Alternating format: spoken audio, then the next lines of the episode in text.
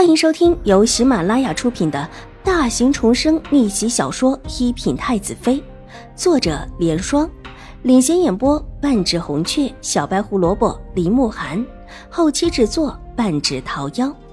喜欢宫斗宅斗的你千万不要错过哟，赶紧订阅吧！第五百二十七集，官场上的事情，老夫人自问不懂。但当时老太爷在的时候，也曾经对老夫人说：“她一个内院女子，如果帮不了自己官场之上的事没关系，但不能事事拖自己后腿。”如今这句话，老夫人也觉得适用于秦怀勇。这也是她虽然有心想修嫡室，但一直没有向秦怀勇提起的原因。她知道秦怀勇的难处，现在秦怀勇把这事儿剖开来向她说明，倒是让她觉得很满意。这也许的确是解决这事儿的最好的法子。母亲，莫如就说这事是姐妹两个嬉闹不小心砸的。看到的人这么多，这话圆不过来。老夫人摇了摇头，没同意。这事看到的人多，闹得又挺大，还真是不容易解释。况且，秦婉如说起来真的是无辜的很。老夫人觉得这话。太过于偏袒秦玉茹，勇儿，卓卓的生父是为救你死的，你总不会也跟狄氏一样，不把卓卓当成亲生女儿看吧？母亲，我怎么会这样？可眼下这种情况，总得有个说法。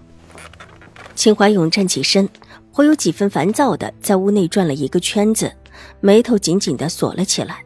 老夫人拿起桌子上的玉镯看了看，还是想法子再找一对好的玉镯。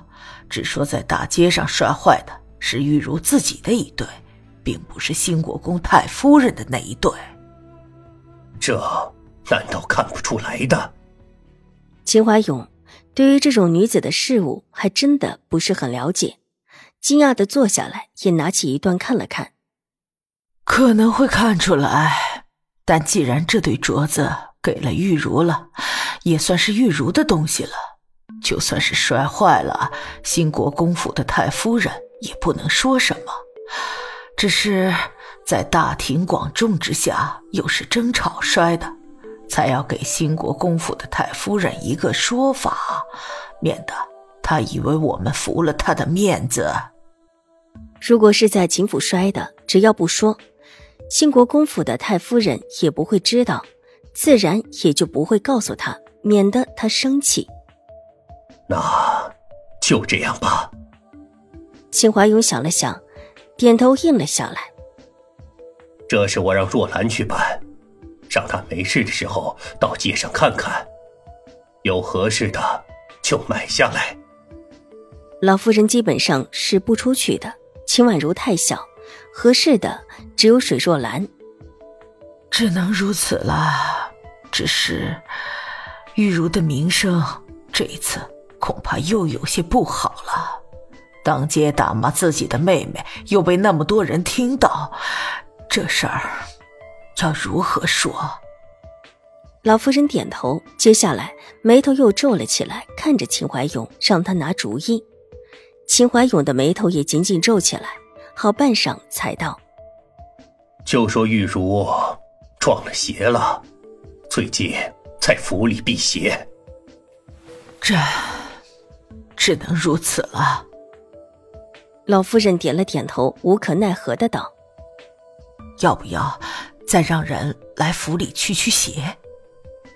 这还是不用了吧。秦玉茹的名声不好。好在狄言的名声也不好，再加上永康伯府是狄氏的娘家，这门亲事应当是不会被退的。这也算是不幸之中的万幸吧。事情既然商量妥当了，秦怀勇把老夫人送到了屋门口。老夫人，水夫人不大好了。见他们出来，守在门口的小厮急忙过来禀报：什么时候的事情啊？老夫人脚下一软。急得脸色立时就变了。就是方才，水夫人走出院门就支持不住了，之后二小姐带着水夫人去边上的院子休息，还请了大夫过来。水夫人最后是被抬着离开的。小厮满头大汗的禀报，他当时看到情况不好，还想去帮忙，但被琼花拒绝了。母亲，我先去看看。秦怀勇大步流星的往外走去，心里也是真的急了。对史若兰肚子里的那个孩子，他还真的很期待。好，你快去，我马上就来。老夫人连连一声。秦怀勇带着一个小厮出了院门，往垂花门而去。才到垂花门处，棚子里忽然撞出来一个丫鬟，因为受了惊吓，踉跄了几步，很巧的摔倒在他的脚边。将军。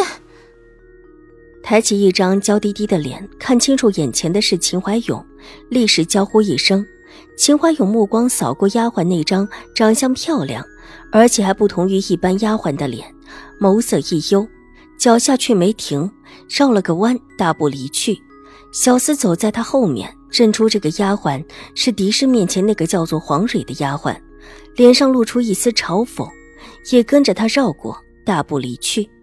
这种把戏虽然在将军府他没有见过，但却听说过。听说往往是为了勾搭男主子才设下的圈套。狄夫人身边这个丫鬟看起来倒像是个普通的良家子，不同于一般丫鬟的小家碧玉型，骨子里其实就是一个勾搭主子的轻佻货。自家将军现在急得不行，哪有时候理会这个丫鬟？两人就仿佛没有看到这个丫鬟似的，全部绕过而走。理也没有理黄蕊，原本娇滴滴的脸上露出几分僵硬。黄蕊不敢置信地看着秦怀勇远去的背影，他真的没有办法相信自己现在这个样子，居然不能够让秦怀勇稍稍的停下脚步。以往教养自己的嬷嬷可是说了，自己这种状态是最能够叫男人怜惜的。为什么将军看都没有看自己？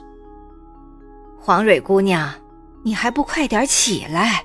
这地上可是凉得很呐，大冬天的，像你这种娇气的女孩子，可是会伤身体的。守着垂花门的婆子笑嘻嘻的看着黄蕊开口，并且过来伸手拉了她一把。本集播讲完毕，下集更精彩，千万不要错过哟！